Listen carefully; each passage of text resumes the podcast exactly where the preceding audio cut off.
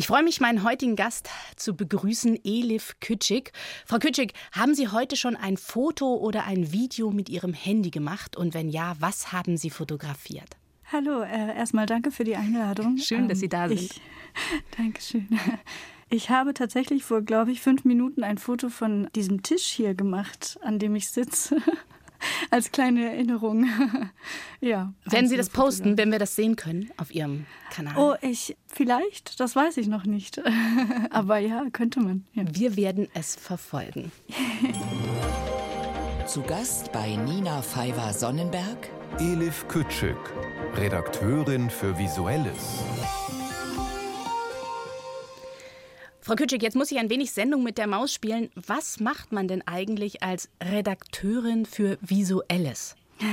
Das ist eine gute Frage. Ich hatte schon einige Titel in meinem Job, weil irgendwie hat keiner so richtig gepasst. Aber bislang finde ich Redakteurin für Visuelles ganz in Ordnung und sagt eigentlich viel aus. Aber Fragen bleiben offen.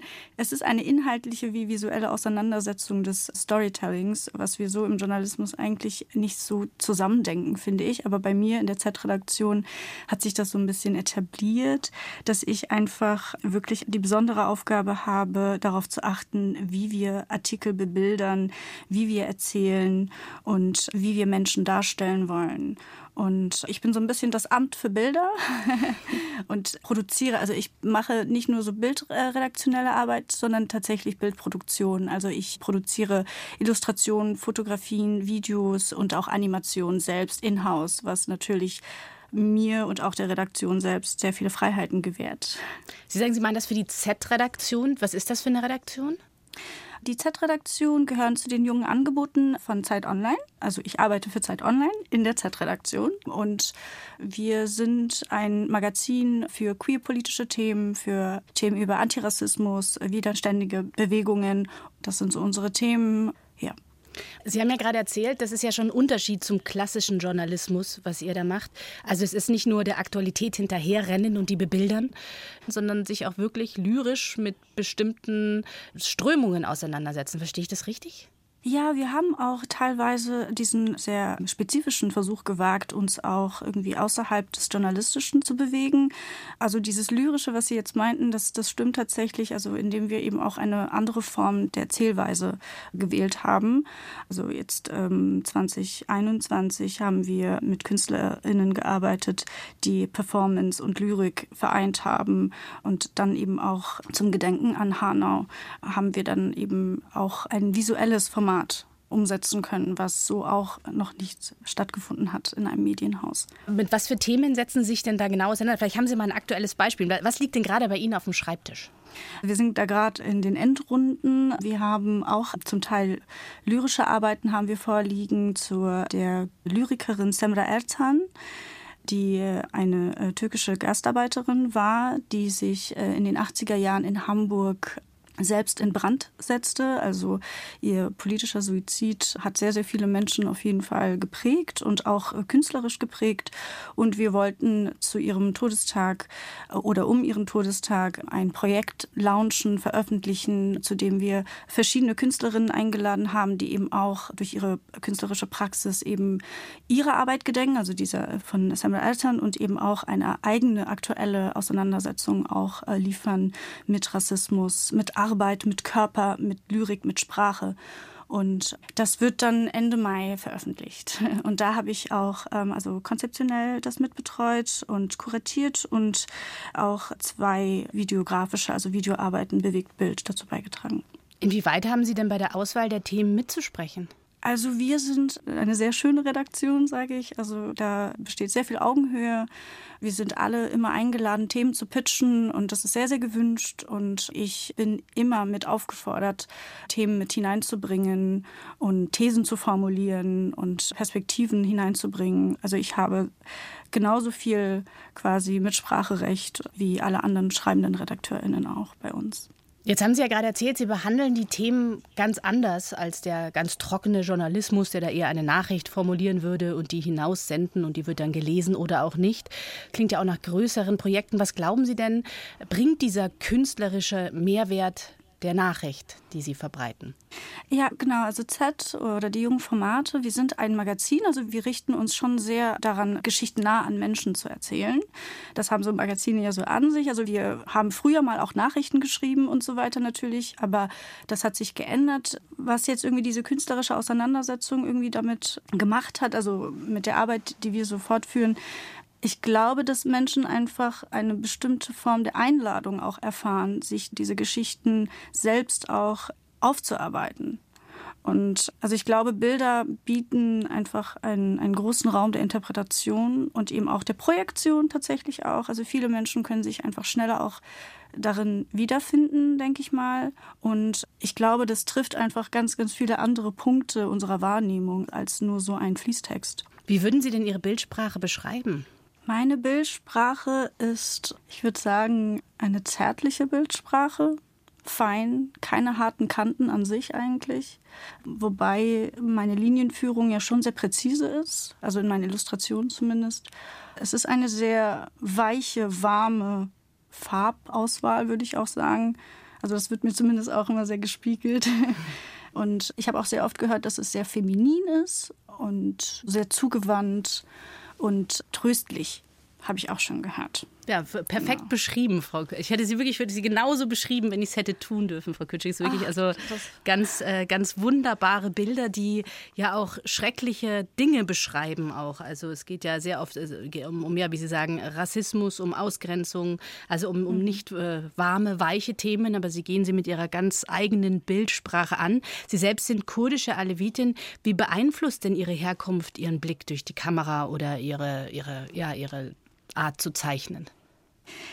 Also meinen Weg zu Bildern habe ich gefunden, weil ich ein bestimmtes Unbehagen gegen das geschriebene und gesprochene Wort empfunden habe, schon sehr, sehr lange. Mir war das nicht so bewusst, weshalb ich nicht so gerne schriftlich oder mündlich erzählen wollte, sondern mich dann eher in die Bilder geflüchtet habe.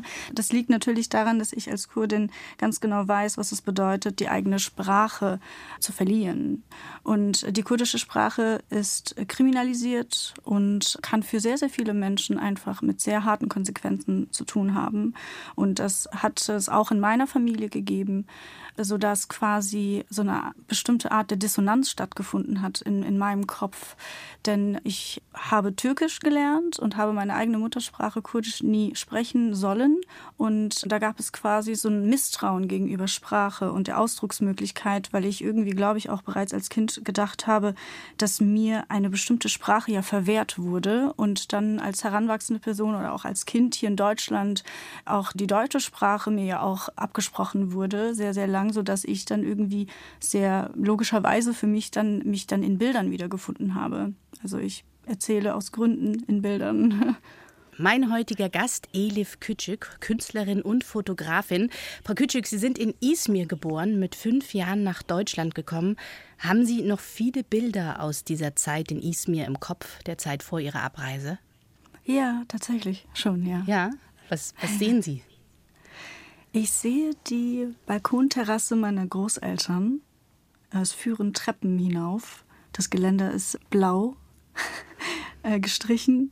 Es hängt ein Spiegel und ein Waschbecken am anderen Ende und ganz viele Kissen auf dem Boden und Weinblätter hängen am, am Balkongerüst. Fast schon eine Postkarte, die Sie mir gerade das bezeichnen. Hört sehr, ne? Es ist mir gerade aufgefallen, wie idyllisch das tatsächlich ist. Es, also es ist das Haus, in dem ich geboren wurde tatsächlich. Und es war mein erstes Zuhause, ja.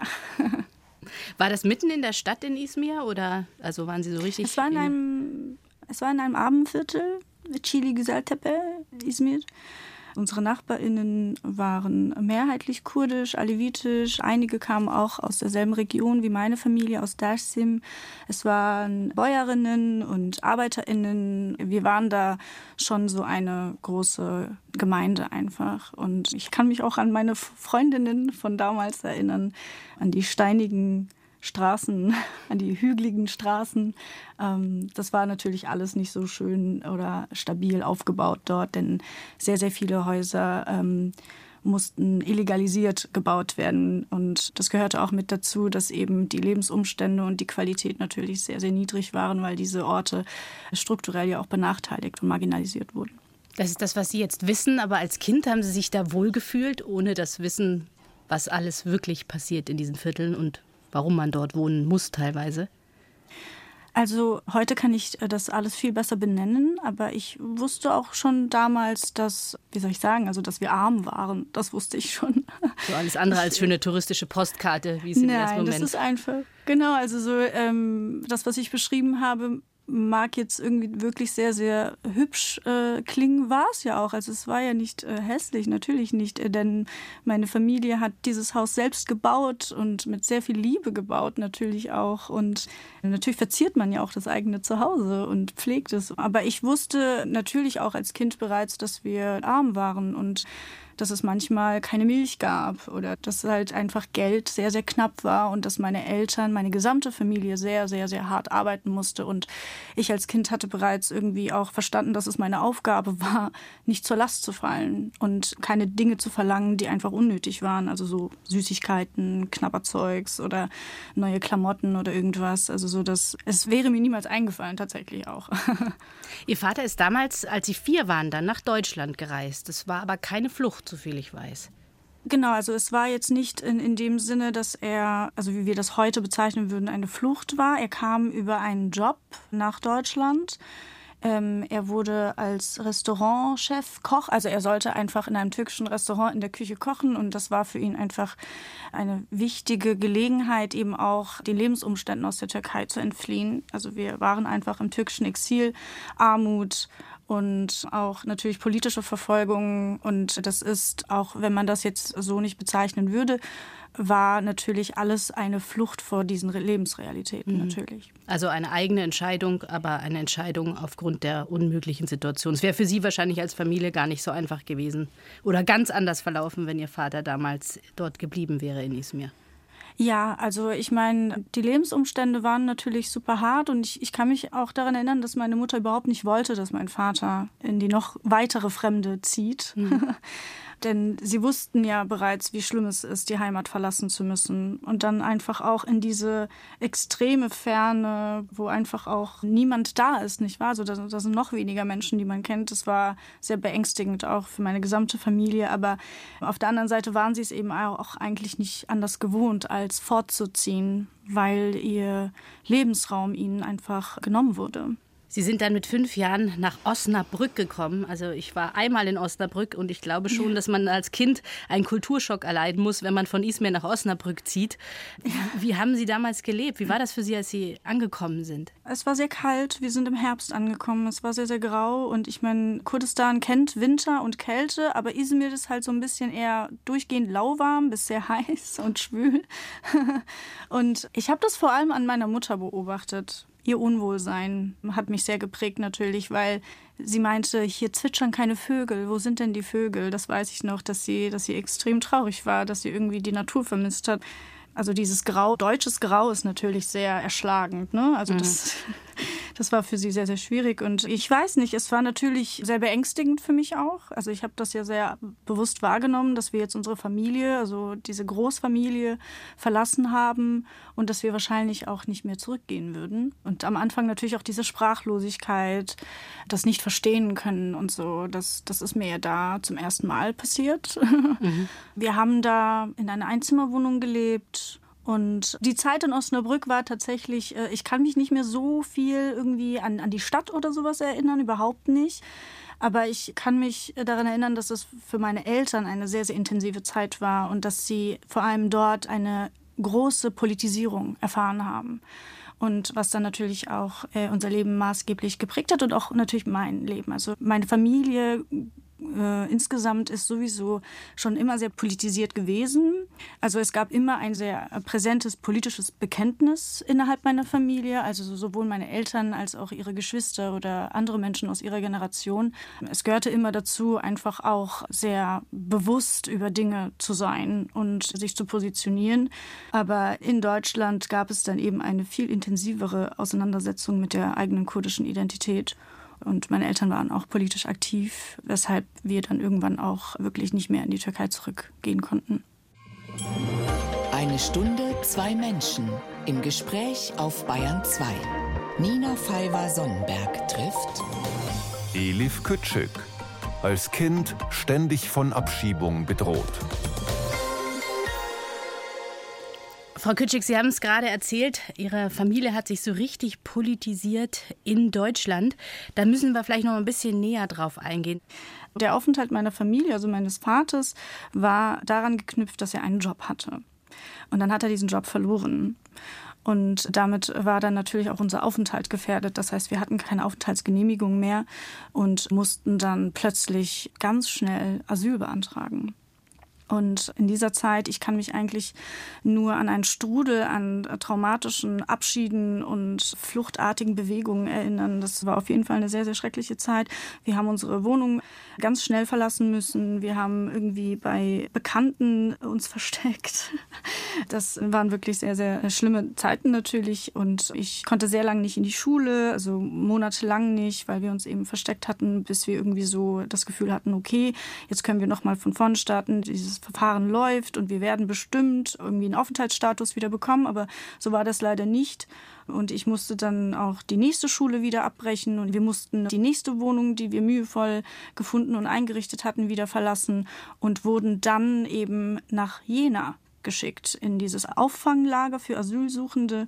Und das hat meine gesamte Familie, nicht zuletzt mich selbst, maßgeblich geprägt, diese Zeit. Ja, es lässt mich tief staunen, erschrecken und macht mich auch wahnsinnig traurig, vor allem wenn ich höre, wie selbstständig mit Wohnung und Hausstand man schon mal war und dann wird einem das ja förmlich einfach der Boden unter den Füßen immer wieder weggerissen. Der hat in Jena in diesem, ja, wie sie sagt, sie eine, eine Auffanginstitution, das war nochmal bestimmt eine ganz andere Erfahrung, als nur in eigene Wohnung aus dem fremden Land zu kommen, oder? Ja, das war natürlich ein Sturz. Also es war einfach wirklich ein ein, ein sehr gewaltvoller Sturz. Ich kann jetzt nicht sagen, wie viele Menschen dort gelebt haben. Ähm, ich denke mehrere hunderte. Äh, dieses äh, Asyllager war mal ein sowjetisches Soldatenlager und es wurde dann halt nach der Wende umfunktioniert in ein Auffanglager und es war umzingelt von äh, Stacheldraht und elektrisch betriebenen Toren und Türen mit ganz viel Wachpersonal. Niemand durfte rein ohne Befugnis und auch Asyl, also BewohnerInnen des Heimes durften auch nicht rein, wenn sie ihren Ausweis nicht vorgezeigt hatten. Also wenn man mal den Ausweis irgendwie verloren hat oder irgendwie vergessen hat oder so, das war sehr, sehr aufwendig und sehr, man hat sehr, sehr viel Ärger auch bekommen. Und das war halt, also ich würde es als Gefängnis bezeichnen heute eigentlich. Die dieser Ort war extrem gewaltvoll für mich und ich habe das jahrelang eigentlich eher so versucht zu verdrängen, aber ich habe dort sehr viel physische und psychische Gewalt erfahren. Man muss sich halt vorstellen, es ist ein begrenzter Raum mit Menschen, die Schlimmes erfahren haben, die vor Krieg geflüchtet sind, die die schlimmsten Dinge gesehen und gespürt haben. Und sie werden da hineingepfercht und sind auf sich allein gestellt und ganz, ganz viele traumatisierte Männer wie Frauen und Kinder. Und diese Gewalt, die sie erfahren haben, diese Frustration und Depression und äh, schlimmsten mentalen Zustände zum Beispiel auch, wurden dann ja auch einfach weitergegeben. Also es wurde einmal an den Schwächsten ausgelassen, unter anderem auch an den Kindern. Und und dass niemand hat sich halt darum gekümmert, dass es den Menschen dort gut geht. Also nicht zuletzt auch, also waren die Kinder eigentlich allen egal. Und äh, man musste einfach super doll aufpassen, irgendwie nicht irgendwie falsch abzubiegen und einem Erwachsenen irgendwie kurz die Laune verdorben zu haben, nur weil man existiert. Es war ein Minenfeld für mich. Also ich weiß auf jeden Fall, dass das ein Schreckensort war. Ja. Jetzt fühlt man wahnsinnig mit, wenn man auch weiß, wie jung sie damals noch waren. Nicht, dass es als erwachsene Person nicht schon schlimm genug ist, aber als Kind ist ja die Hilflosigkeit und Ohnmacht viel größer. Sie haben mal gesagt, Sie waren unheimlich besorgt in dieser Zeit um Ihre Eltern. Das hat mich wirklich ja. komplett aus dem Text gerissen, weil ich dachte mir, eigentlich erwartet man das ja eher andersrum. Ach ja, ich war, ich war wirklich, also im Englischen sagt man ja heartbroken einfach, weil ich, mhm. weil ich gesehen habe, wie, wie mit meinen Eltern ja auch umgegangen wurde. Wie entmündigt sie wurden und viel Scham sie irgendwie fühlen mussten. Also, also vor allem meine Mutter. Sie, ähm, ich weiß noch die erste Nacht, als wir in diesem Heim verbringen mussten. Wir wurden von meinem Vater getrennt und er musste äh, in, in so eine Zelle, die von außen abgeschlossen wurde und wir mussten in eine Zelle, äh, die von außen abgeschlossen wurde.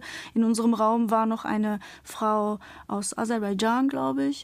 Und wir waren sonst ganz alleine in diesem Raum auf so Metallbetten, die völlig, also die Matratzen waren gelb und braun und rot und voller Flecken und es war so fürchterlich und meine Mutter war am Boden zerstört. Es war eine sehr, sehr schlimme Nacht und es war alles sehr, sehr dreckig und meine Mutter breitete ihren Bademantel aus, den ich, den ich immer noch habe. Und darauf haben wir dann geschlafen. Und das war eine sehr, sehr kalte und widerwärtige Nacht auf jeden Fall. Und ich dachte nur die ganze Zeit an meine Mutter, weil sie einfach sehr, sehr traurig war. Unglaublich, wie man sich dann dabei selbst vergessen kann und das noch als Kind. Sie sind ja dann zum Glück aber rausgekommen aus diesem, wie Sie es nennen, Gefängnis, und was ich auch sehr gut in der Bezeichnung nachvollziehen kann. Und Ihr Vater hat es wieder geschafft, also wirklich, ich bewundere ihn dafür alles, was ich schon über ihn gehört habe, einen eigenen Laden zu bekommen und dort in Jena zu arbeiten und Ihnen auch wieder ja. eine Wohnung zu besorgen damit. Genau, also wir haben noch ein weiteres Heim bewohnen müssen in Erfurt, Kühnhausen. Mhm.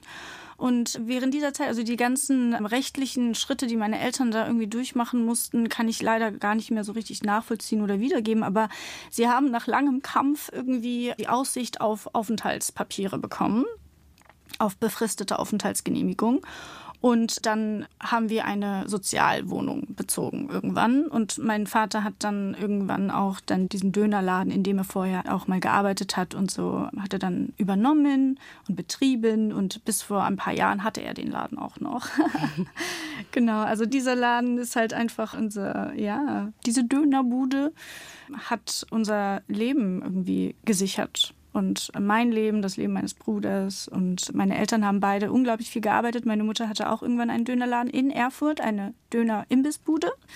Also meine Eltern haben beide jahrelang äh, Döner verkauft und äh, sehr, sehr, sehr hart gearbeitet. Und ja, also diese Resilienz ist einfach sehr, sehr bewundernswert. Absolut. Und ähm, hat uns auf jeden Fall sehr gerettet. Ich hatte vor nicht allzu langer Zeit die Regisseurin Ansora Beraschid bei mir hier bei 1 zu 1 der Talk auf Bayern 2. Und sie ist auch in Erfurt aufgewachsen und hat sich immer wie ein Alien gefühlt, weil sie nicht wie Barbie aussah. Haben Sie da ähnliche Erfahrungen? ja, tatsächlich. Also als ich nach Erfurt kam, war die Bevölkerung, würde ich sagen, im Durchschnitt einfach rassistisch und, wie soll ich sagen, sehr intolerant und einfach inflexibel einfach auch und, und auch überhaupt nicht großzügig in all ihren Qualitäten, sage ich mal. Mhm. Und das war auch ein Punkt, der mir das Leben dort auf jeden Fall nicht besonders erleichtert hat. Also diese Knausrigkeit, dieser, dieser Geiz einfach. Und kombiniert mit Rassismus war das auf jeden Fall eine sehr ungastfreundliche, äh, sehr, sehr, sehr ungastfreundliche äh, Atmosphäre. Ja, aber dieses Gefühl, ein Alien zu sein, ich war ja auch ein Alien. Also ich, ich war ja Ausländerin. Ich bin ja Ausländerin. Das war vor allem zu dem Zeitpunkt, in den jungen Jahren, habe ich das sehr zu spüren bekommen und ich habe mich nicht nur so gefühlt, also ich wurde auch so behandelt natürlich. Und auf meinem Gymnasium war ich irgendwann die einzige Ausländerin. Und es gab mal zwei vietnamesische Jungs an meiner Schule, die waren aber älter und die waren dann irgendwann fertig mit der Schule und dann war ich wirklich die Einzige. Und ja, ich fiel einfach äußerlich erstmal auf. Aber nicht nur dadurch. Ich war sehr aufmüpfig, würde ich mal sagen. Also verhältnismäßig, würde ich sagen, habe ich sehr, sehr gestört, weil ich antisemitische Witze nicht unkommentiert einfach stehen gelassen habe, weil ich sexistische Witze nicht okay fand, weil ich Dönerwitze nicht einfach toleriert habe. Ich habe nicht einfach mitgelacht wie alle anderen. Und ich habe da natürlich sehr, sehr viel Unverständnis ernten müssen. Und ich wurde auch sehr oft dafür getadelt und ich habe den Ärger oft bekommen. Ich war das Problem, weil ich die Ruhe gestört hatte. Aber ich war einfach wirklich voller Unbehagen die ganze Zeit in meiner Schulzeit. Auch die Schule war für mich ein Minenfeld.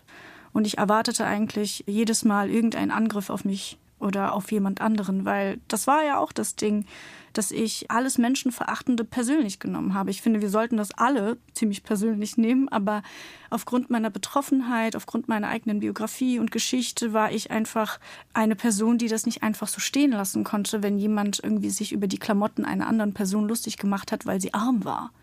Und ich habe dann Widerstand gezeigt, ich habe Einspruch erhoben und das war einfach, also sie haben alle nicht verstanden, warum ich so wütend war all diese Zeit.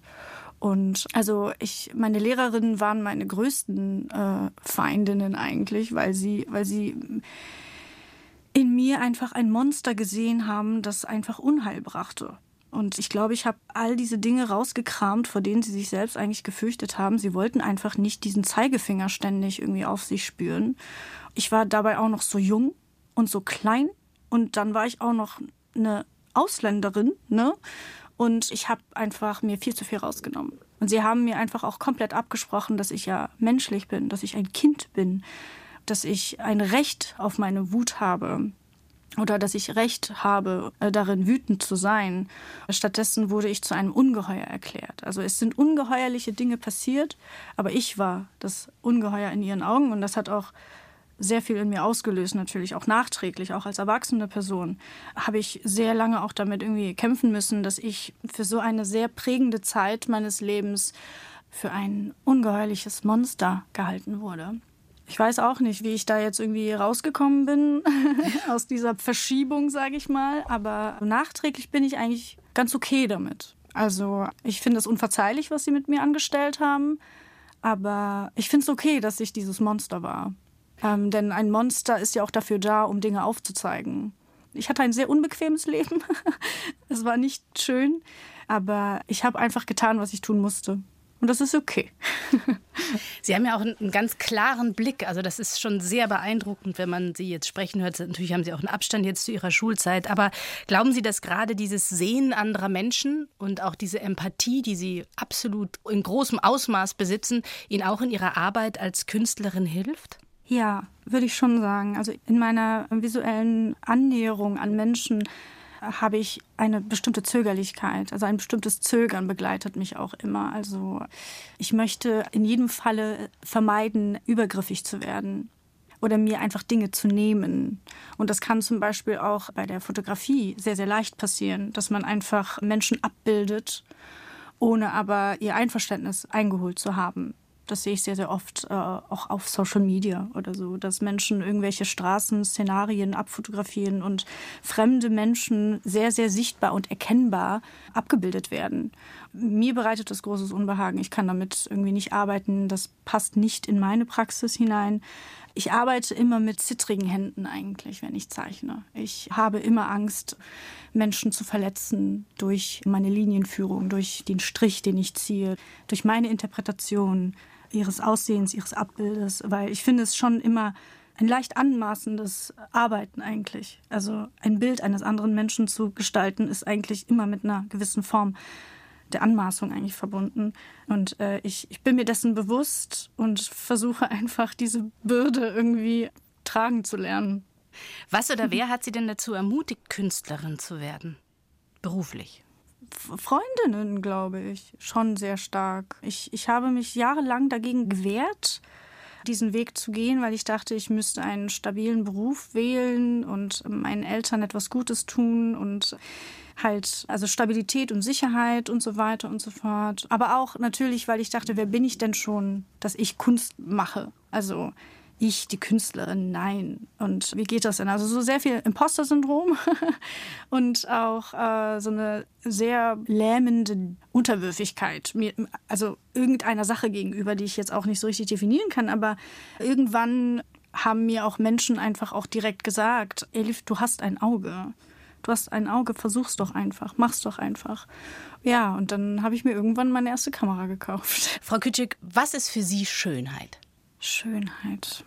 Schönheit ist für mich etwas Schöpferisches, etwas im Widerspruch zu Zerstörung, etwas Hingebungsvolles und Tröstendes und äh, Tragendes, würde ich sagen. Ich finde es so schön, wenn Sie reden. Ich will gar nicht, will gar nicht mehr reinreden, weil ich wirklich jedes Wort so schön finde, was Sie sagen. Oh. Ich finde Ihre Sprache wunder, wunderschön. Natürlich auch Ihre Kunst, aber ja, wirklich, wirklich, also herrlich. Muss ich kurz äh, hier meinen eigenen persönlichen Drop reinschmeißen. Vielen lieben Dank. ja, wirklich. Ich, ich möchte mit Ihnen noch mal kurz nach Kurdistan gehen, Frau Küçük. Mhm. Sie waren das letzte Mal, wann waren Sie das letzte Mal dort? 2019. Haben Sie dort viel fotografiert und gefilmt oder war das, war das private Reise oder sind Sie beruflich gereist? Das war eine äh, private Reise. Ich bin mein, mit meinem Vater gereist. Das war die zweite Kurdistan-Reise mit ihm zusammen. Ich hatte meine Kamera dabei und ich hatte mit Absicht schon im Vornherein die kleinste Linse eingepackt, die ich habe. Auf den Straßen in Diyarbakir, Ahmed vor allem, in den historischen, althistorischen Straßen von Suj, habe ich mich aber so, so gewaltvoll gefühlt mit dieser Kamera an der Seite, am Arm. Ich habe mich wie ein Eindringling gefühlt, einfach etwas, was, was da nicht sein sollte, weil ich auch gemerkt hatte, dass mich die Menschen skeptisch anschauen. Sehr, sehr herzliche Menschen, sehr, sehr wirklich freundliche Menschen, aber sie hatten einen sehr ängstlichen Blick wenn sie meine Kamera sahen. Ich habe danach auch sehr, sehr viel darüber nachgedacht und auf jeden Fall habe ich in dieser Zeit in Kurdistan während meiner Reise kaum Fotos schießen können, weil ich wirklich eine sehr, sehr schwere Schuld und so ein Schamgefühl gespürt habe. Also ich hatte eine Begegnung mit einer älteren Frau. Ich hatte meine Kamera nicht gezückt. Passiv hing die an meinem Arm und sie griff nach meiner Hand. Sie saß nämlich weiter unten und sie griff nach meiner Hand und meinte, mein Kind, bitte, bitte mach kein Foto von mir, bitte, bitte mach kein Foto von mir. Und die Frau war untröstlich. Ich konnte ihr gar nicht richtig glauben, dass ich nicht vorhatte, sie zu fotografieren. Aber sie, sie war sehr panisch. Und das habe ich sehr, sehr gefühlt. Es hat mir sehr wehgetan. Und das hat mich natürlich auch daran erinnert, an diese sehr, sehr gewaltvolle Geschichte der Fotografie. Aber ähm, hat sie auch gesagt, warum sie nicht fotografiert werden wollte? Ich denke einfach, dass in dieser Stadt, Ahmed Diyarbakir, die ja einfach einer unglaublichen Militärpräsenz ausgesetzt ist, wo einfach Waffen auch zum Alltag gehören und Militärstützpunkte, Panzer, äh, Soldaten und so weiter und eben auch dieser politische Druck und die Verfolgung und die Unterdrückung einfach etwas zu ihrem Alltag gehört, sie natürlich auch diese Angst vor einer fremden Person mit einem weiteren Apparat einfach auch äh, haben musste. Also ich kann das nur verstehen. Also wenn man in einem konstanten Kriegszustand lebt und dann kommt plötzlich irgendeine Person, die dein Gesicht einfach mitnimmt mhm. und was weiß ich, wer, wer ich bin. Woher soll sie denn wissen, wer ich bin? So. Und ich sehe zwar aus, als könnte ich ihre Enkelin sein, aber vielleicht bin ich eine Journalistin, die für irgendeine Zeitung arbeitet, die ihr dann irgendwann Probleme bereiten wird. Und dann wird sie zu einem Artikel, Titelbild und es ist dann irgendwie sonst, also sonst wie eine Narrative und am Ende heißt es, diese Frau hat, äh, hat was mit diesem Artikelinhalt zu tun zum Beispiel. Mhm. Und das meine ich, diese Skepsis und auch dieses Unbehagen, das ich verspüre, wenn, wenn wir auch als Fotojournalistinnen zum Beispiel einfach Fotos mitnehmen aus der Welt und äh, Gesichter mitnehmen und Personen einfach so ihr Abbild einfach absprechen und einfach uns aneignen. Da, damit habe ich ein sehr, sehr großes Problem und diese Frau hat mich in diesem Moment auch sehr, sehr äh, stark nochmal daran bestärkt, dass meine Zweifel und mein Unbehagen sehr, sehr berechtigt sind. Und ganz ehrlich, wenn ich ein anderes Objektiv dran gemacht hätte, Kameras sehen sehr oft aus wie Gewehre. Mhm. Und äh, es ist auch ein sehr eine sehr martialische Sprache, also eine sehr militärische Sprache, ne? also so anvisieren, fokussieren, abdrücken. Das ist nicht einfach voneinander zu trennen auch. Und diese, diese Fotoapparate können sehr einschüchternd wirken auf Menschen und äh, das kann ich sehr gut nachvollziehen. Jetzt muss ich Sie fragen, wie, wie erging es denn Ihnen mit der Abbildung der Menschen, der Opfer, der kaputten Häuser, des Erdbebens in der Türkei, das dieses Jahr stattgefunden hat? War das für Sie auch gewaltig, gewalttätig? Ich finde, ein bestimmtes Maß an, an Abbildung von gewaltvollen Zuständen und, und von Situationen müssen wir natürlich aushalten können und ertragen können. Und das ist auch sehr, sehr wichtig zur Information, zur Aufklärung. Aber was ich vor allem festgestellt habe, war natürlich, dass in den sozialen Medien sehr, sehr viele Bilder kursierten, die absolut, absolut wirklich menschenverachtend eigentlich auch waren in dem Sinne. Weil, also so einige Menschen hatten Bilder geteilt von zum Beispiel Folterszenen. Ja, während des Erdbebens und vor und äh, nach dem Erdbeben wurden Menschen durch türkische Sicherheitskräfte äh, gefangen und gefoltert. Das mag jetzt für viele irgendwie zusammenhangslos erscheinen, aber leider nicht. Und diese Bilder sind irgendwie geteilt worden von privaten Personen, weil sie aufrütteln wollten. Aber ich habe zum Beispiel wirklich große, große Probleme damit, Menschen, die nackt ausgezogen wurden, ausgepeitscht werden, die flehen und wimmern und jammern und betteln, um ihr Leben zu zeigen. Wir können uns diese Grausamkeit auch anders mitteilen. Wir können über diese Grausamkeiten sprechen. Aber wir müssen diese Menschen doch nicht jeglicher Würde noch irgendwie berauben. Und ihnen wurde schon so viel angetan. Und ich finde, unsere Aufgabe, also vor allem als Journalistinnen oder auch als politisierte Menschen, als Aktivistinnen auch, müssen wir aufpassen, wie wir Menschen, die Gewalt erfahren haben, die die, die unvorstellbarste Gewalt erfahren haben, darstellen wollen. Und das geht anders. Das geht, das geht auf jeden Fall anders. Ich glaube daran, dass wir über diese Dinge erzählen können und Menschen aufrütteln können, ohne auf Kosten der bereits zermarterten Körper. Sie beweisen das ja auch unglaublich eindrücklich in Ihrer Arbeit. Zum Beispiel, wenn Sie die Opfer der NSU-Anschläge darstellen in Ihren Zeichnungen oder der Anschläge von Hanau. Das hat genau, und da kommen wir wieder zum Anfang der Sendung zurück, das Weiche und teilweise auch Schöne, eben das Schöne am Menschen und nicht nur das Opfrige. Das ist ein Opfer. Also ich finde das wirklich bewundernswert. Vielen Dank. Vielen das Dank. Das ist mir wirklich ein großes Anliegen. Und Sie machen das ganz großartig. Danke, dass Sie hier so, so offen und so großartig erzählt haben. Ich hoffe, viel von Ihnen zu sehen und Sie auch weiter oft zu hören. Und ich wünsche Ihnen noch einen schönen Tag, Frau Kütschig. Vielen lieben Dank. Ich danke Ihnen wirklich sehr für dieses Gespräch. Das war ein, eine Neuheit für mich. vielen, also, vielen Dank. Es war ein sehr schönes Gespräch. Prima. Passen Sie auf sich auf. Tschüss, ciao. Sie auch. Tschüss.